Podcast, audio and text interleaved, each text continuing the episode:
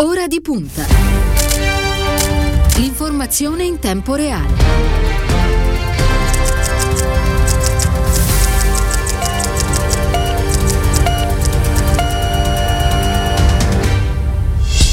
Venerdì 11 giugno, buon pomeriggio, bentrovati all'ascolto da parte di Cristiano Bucchi. Un saluto a Ilenia Daniello che quest'oggi si occuperà della parte tecnica, così come ad Andrea Draghetti oggi allo streaming. Un bentornato nei nostri studi a Brando Benifei, buon pomeriggio. Buon pomeriggio. Lo ricordo, il capo delegazione italiano dei socialisti e democratici al Parlamento europeo. Abbiamo diverse notizie da commentare assieme. Intanto il vertice del G7 in corso in, eh, in Cornovaglia, questo ci consentirà consentirà naturalmente anche di parlare della prima visita europea del presidente americano Joe Biden.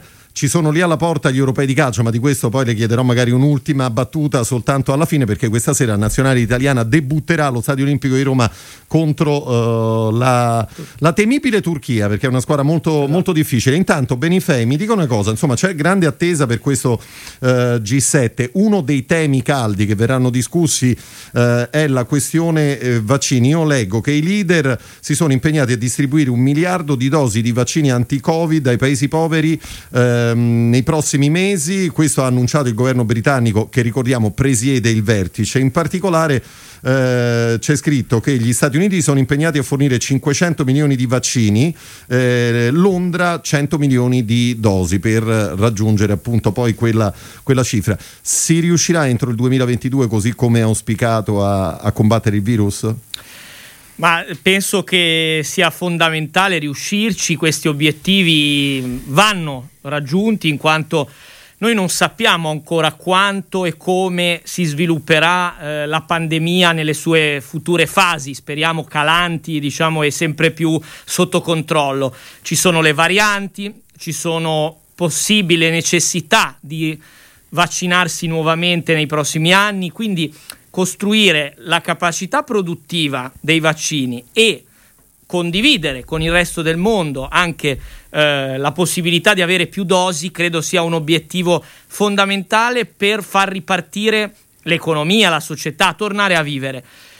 Per questo credo sia fondamentale anche fare un passo avanti, ne parleranno al G7 eh, sulla eh, idea di derogare alle discipline dei brevetti a livello internazionale, ai cosiddetti accordi TRIPS a livello dell'Organizzazione Mondiale del Commercio, questione su cui il Parlamento europeo proprio i giorni scorsi si è espresso con nettezza, proprio rivolgendosi ai leader del G7, e cioè eh, basta ehm, perdere tempo, dobbiamo mettere i pa- tutti i paesi del mondo nelle condizioni di poter aumentare la capacità produttiva e non essere bloccati da questioni brevettuali, da questioni legate alle licenze. Ci sono varie modalità, noi vogliamo andare nella direzione che il presidente Biden ha anche aperto come, come prospettiva e noi riteniamo sia giusta, cioè quella di eh, fare un'eccezione temporanea ai diritti di proprietà intellettuale, su questo il Parlamento europeo si è espresso, noi ci siamo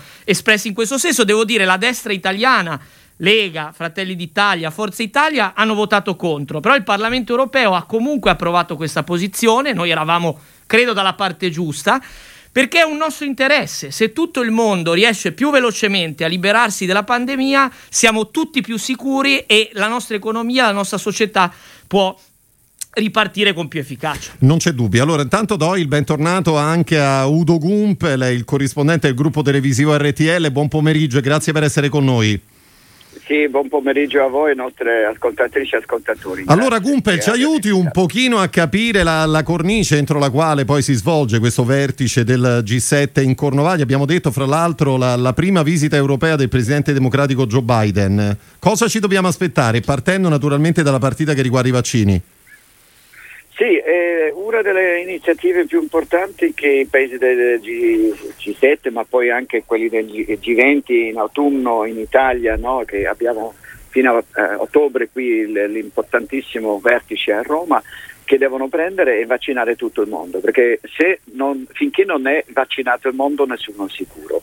E questa è la, la sacrosanta verità, perché anche se noi eh, paesi ricchi dell'Occidente ci stiamo vaccinando più o meno tutti, non è neanche tutti perché quasi metà ha una prima dose, un 20-25% ha anche la seconda, avrebbe una copertura completa, però sappiamo benissimo che noi siamo in tutto forse il 20% del mondo e se nel resto del mondo ehm, le persone non sono vaccinate oppure sono anche vaccinate delle volte con vaccini con scarsa qualità, come abbiamo visto in Cile, per esempio i vaccini cinesi non hanno proprio la massima capacità di copertura, la sicurezza per non ammalarsi per eh, il, la persona che contrae Covid-19, allora noi abbiamo un interesse primario nostro eh, di e vaccinare tutto il mondo. E considerate che sono 4-5 miliardi di persone che sono ancora da vaccinare due volte, dunque la quantità di vaccini che servono è immensa. E lì bisogna dire che gli Stati Uniti hanno un ruolo fondamentale. E sono molto contento, credo che noi europei dobbiamo essere contenti come tutti gli abitanti del mondo che Joe Biden ha cambiato un atteggiamento che Trump aveva, perché Trump, nonostante che avesse avuto addirittura decine di milioni di dosi di AstraZeneca nei magazzini americani, non li ha voluti fornire a nessuno perché c'era un divieto assoluto di esportazione di vaccini già fatti.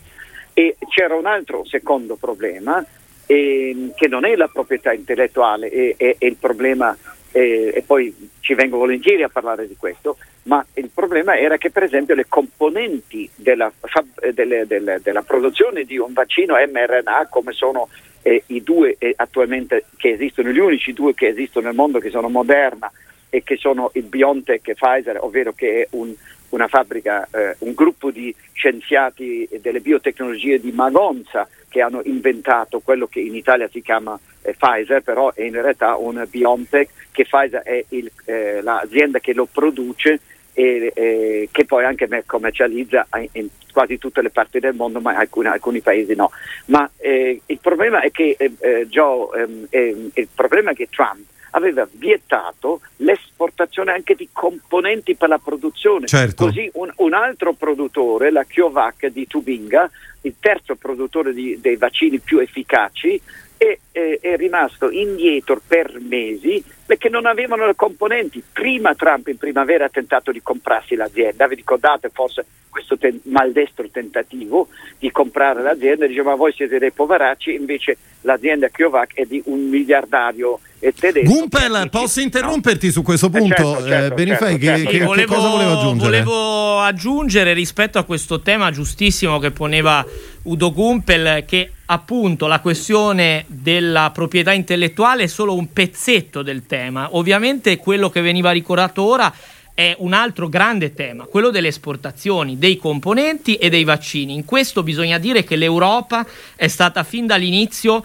diciamo eh, ehm, disponibile, lo ha fatto, ha fatto le esportazioni mentre gli Stati Uniti di Trump eh, hanno fatto, come veniva ricordato, un blocco totale e questo ha creato problemi. Lo stesso con il Regno Unito eh, rispetto a, ad AstraZeneca. Voglio ricordare che oggi con, su AstraZeneca abbiamo deciso a livello europeo di interrompere il contratto proprio per il ritardo nelle forniture, mentre con gli altri vaccini eh, prosegue questo lavoro e eh, voglio anche ricordare anche questo, l'Europa è oggi nelle condizioni di essere il continente nella seconda parte dell'anno con la maggiore disponibilità di vaccini, quindi noi anche per la continuità per i prossimi tempi, perché come ho detto non sappiamo quanto avremo bisogno ancora dei vaccini, siamo attrezzati finalmente, però eh, è importante che il G7 e come veniva detto anche il G20 si impegni a accelerare la vaccinazione di tutto il mondo. Dobbiamo fare la nostra parte perché, ripeto,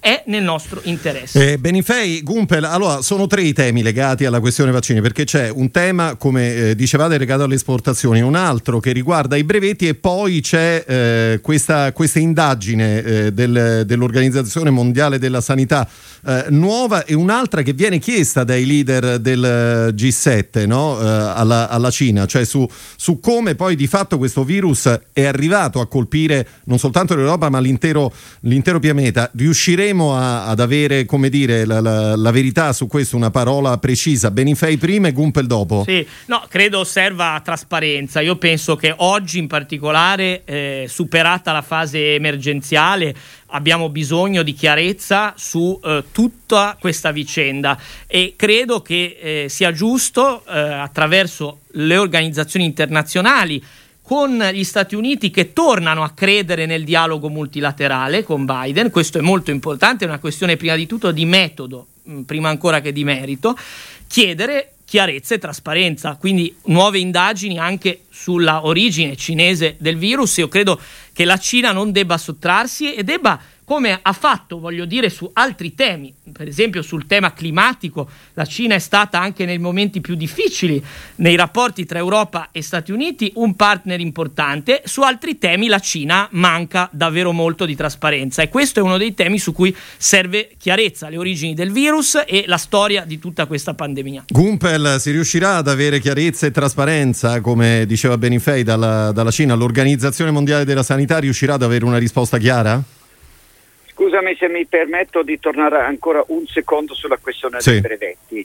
Allora, eh, per chi si interessa della questione, il brevetto del mRNA, del vaccino più efficace, eh, che è, eh, è, un brevetto solo, che è dell'Università della Pennsylvania, fa, scritto nel 2005, chi volesse, dico anche, copiare la procedura la può trovare addirittura pubblicata in tutti i siti e il costo di quel brevetto è un, a parte infinitesimale il costo e della complicazione di produrre il vaccino, perché quello che credo che non sia molto chiaro in questa discussione, perciò io consiglio di abbandonare la discussione sui brevetti, perché è completamente fuorviante. Il brevetto costa meno dell'1% del costo del vaccino, della produzione, e col brevetto non hai ancora fatto il vaccino, perché quello che fa il vaccino è il processo industriale fatto da manovalanze di altissima quali, eh, qualifica, materiali. E dall'inizio, da quando prendi un brevetto del 2005, e questo brevetto lo sapete, del 2005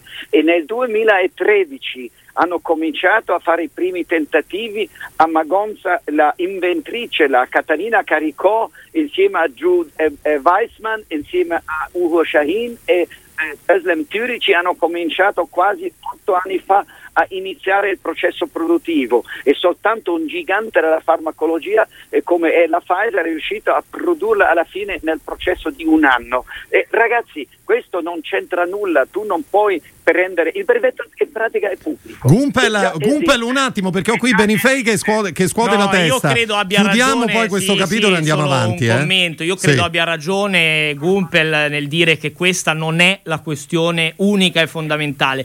Però mi permetto di dire che oltre al caso che ha citato ci sono altre questioni relative agli altri brevetti vaccinali, tanto che noi abbiamo invece una forte contrarietà da parte delle case farmaceutiche. Io non penso che diciamo, Biden abbia posto una questione inesistente, perché altrimenti se andassimo fino in fondo in questo ragionamento vorrebbe dire che Biden ha detto una cosa mh, senza senso. No? Io credo no, che sia... Detto, Biden ha detto una cosa a scopo propagandistico. Ecco, io, io, io sono... ci sono molti che, che non conoscono la questione. Sì. Io posso essere d'accordo. Io posso essere d'accordo. industriale e nessuna eh. azienda eh. può essere costretto a rivelare il segreto industriale. Questa è una grande, è una, una, una, una, chimera. Un Perfetto. Eh, Gumpel, fammi solo no? sentire un attimo Benifei, poi torno da te, prego. No, no, io dico posso essere d'accordo che non è il tema unico e fondamentale, tanto che c'è stato un dibattito anche in Italia. Credo però che non sia solo un tema propagandistico, ma come premi Nobel, scienziati hanno spiegato molte volte la questione dei brevetti è legata anche alla possibilità di aumentare la capacità produttiva e di organizzazione. È un grande dibattito, mi sento di dire che sono d'accordo con quanto diceva Gumpel sul fatto che questa non può essere l'unica questione e infatti lo dico ancora una volta, l'Europa è stata molto più brava degli Stati Uniti nella prima fase nel permettere comunque di avviare l'esportazione dove necessaria e anzi eh, a, abbiamo anche pagato un prezzo su questo anche con l'opinione pubblica, ma noi non ci siamo mai chiusi in un totale protezionismo vaccinale che sarebbe stata una cosa sbagliata per, eh, per anche l'immagine della, del, dell'Unione che oggi invece può guidare insieme agli Stati Uniti con una nuova guida una fase nuova della gestione della pandemia a livello globale. Perfetto, Gumpel, visto che dobbiamo poi chiudere rispetto al, all'inchiesta, diciamo così, sull'origine di questa pandemia, riusciremo ad avere chiarezza e trasparenza da parte del, del governo cinese oppure no? Che pensi?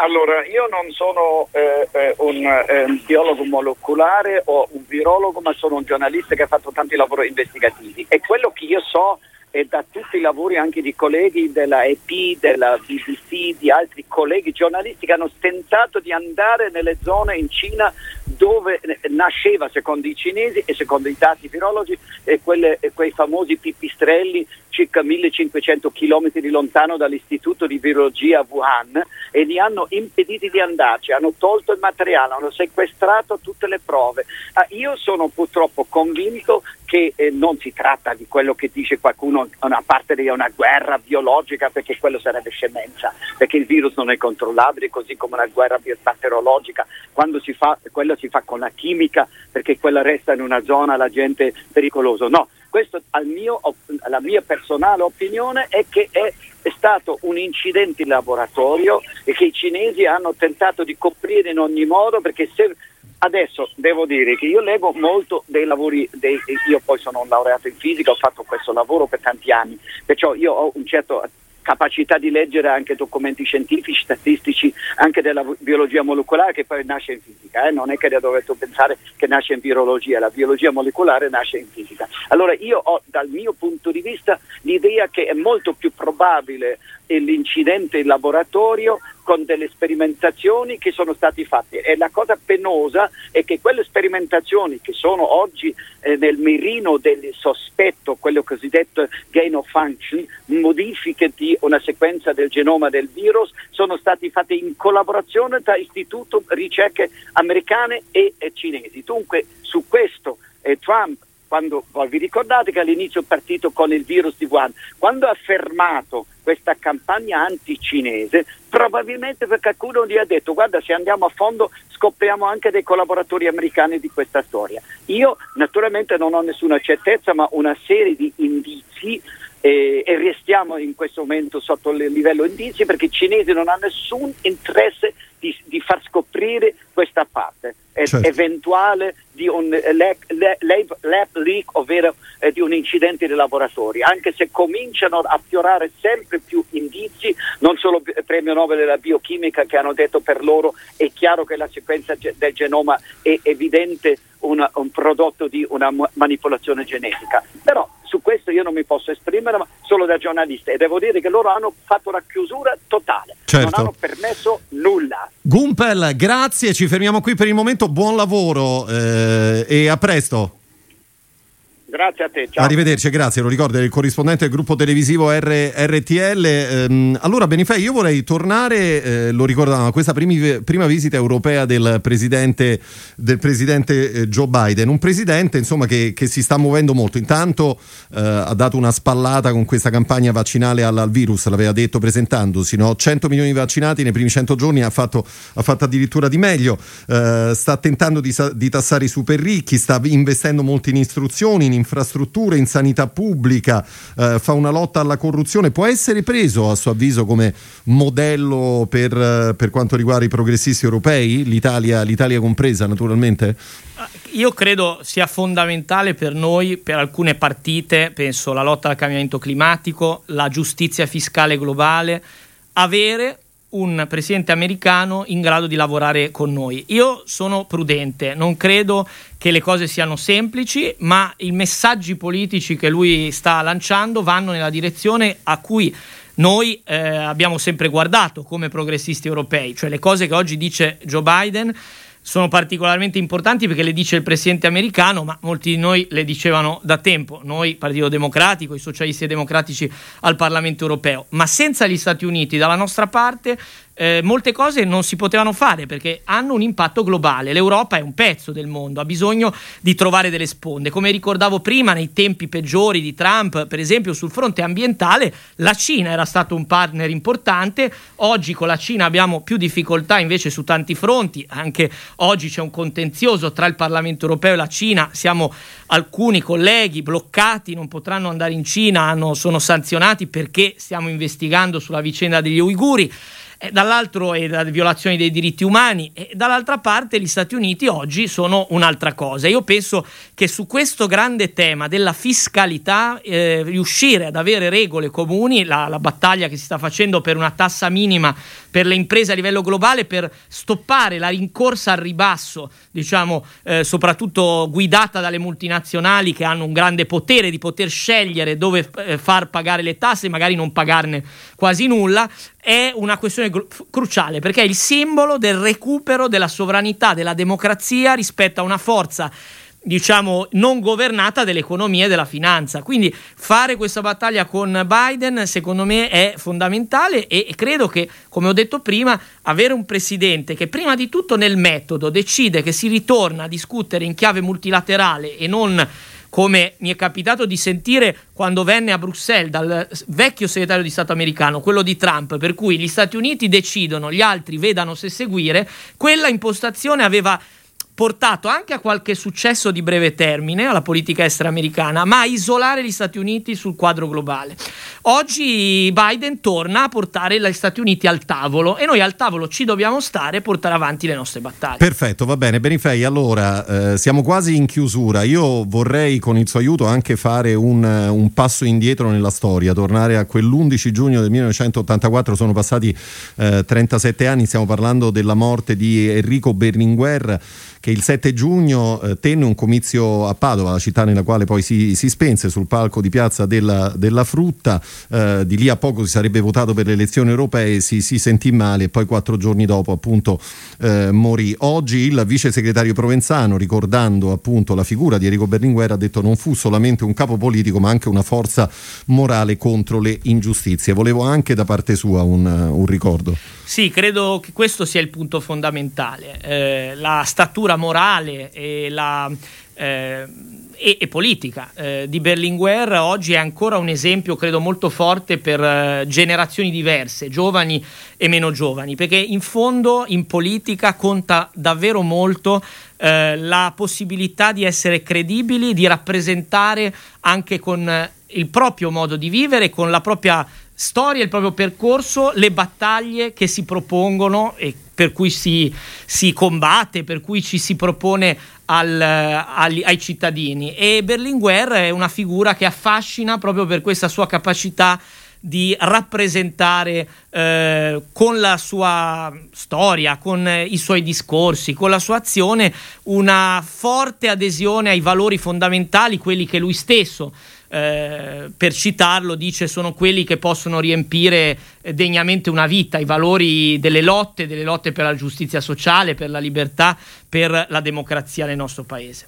Eh, Benifei, allora eh, lasciamo da parte appunto le cose più dolorose, tornando al discorso Europa, da oggi e fino all'11 di luglio gli europei si ritroveranno eh, nel modo più bello possibile, cioè eh, parlando di calcio, perché stasera eh, allo Stadio Olimpico di Roma prenderanno il via appunto gli, gli, europei, gli europei che l'anno scorso hanno subito naturalmente il brusco stop del, del coronavirus. Eh, esordirà l'Italia di Roberto Mancini contro la Turchia, fra l'altro un incontro particolarmente difficile, dicono gli esperti. Noi ne parleremo nella seconda pagina di Ora di Punta con un grande ospite che è Bruno Pizzul, che ha raccontato tanti importantissimi momenti del calcio italiano eh, e della nazionale in particolare. Lei come, come guarda questi europei di calcio che appunto cadono in un momento molto particolare della nostra storia? Beh, come sempre con entusiasmo, si tratta di uno di quegli eventi sportivi e specificamente calcistici che uniscono, che fanno anche stare insieme in qualche modo e anche far vivere un po' in una chiave diversa questa dimensione dell'Europa. Interessante oggi con la Turchia, che è questo paese che eh, diciamo è europeo, almeno in parte, lotta per esserlo e, e che eh, probabilmente non farà mai parte, mi sento di dire, dell'Unione Europea. Fra l'altro per... sono arrivati a Roma eh? moltissimi turchi, lo eh, sa, dalla sì, Germania, sì. dove c'è una delle comunità certo, più forti. Però è un paese che anche questo dimostra è veramente legato a noi e è importante che, che mantenga un rapporto al di là del, della, della, politica che non ci piace molto, quella del, del, governo turco di oggi. E gli europei sono un momento appunto di, di unità, io penso sinceramente che proprio la cultura e lo sport sono quelle eh, cose, quelle questioni, quelle realtà che, che uniscono molto prima della politica e delle istituzioni eh, i popoli, in questo caso i popoli europei. Quindi godiamoci questa sfida e speriamo ovviamente nella vittoria dell'Italia. Assolutamente, lo speriamo tutti naturalmente. Allora io ringrazio il capo delegazione italiana dei socialisti e democratici al Parlamento europeo, Brando Benifei, Grazie. per essere stato con noi. Buon lavoro Grazie. e a presto. Noi ci fermiamo solo per qualche istante, ci ritroveremo tra poco e insieme ci tufferemo in questi europei di calcio. Restate con noi.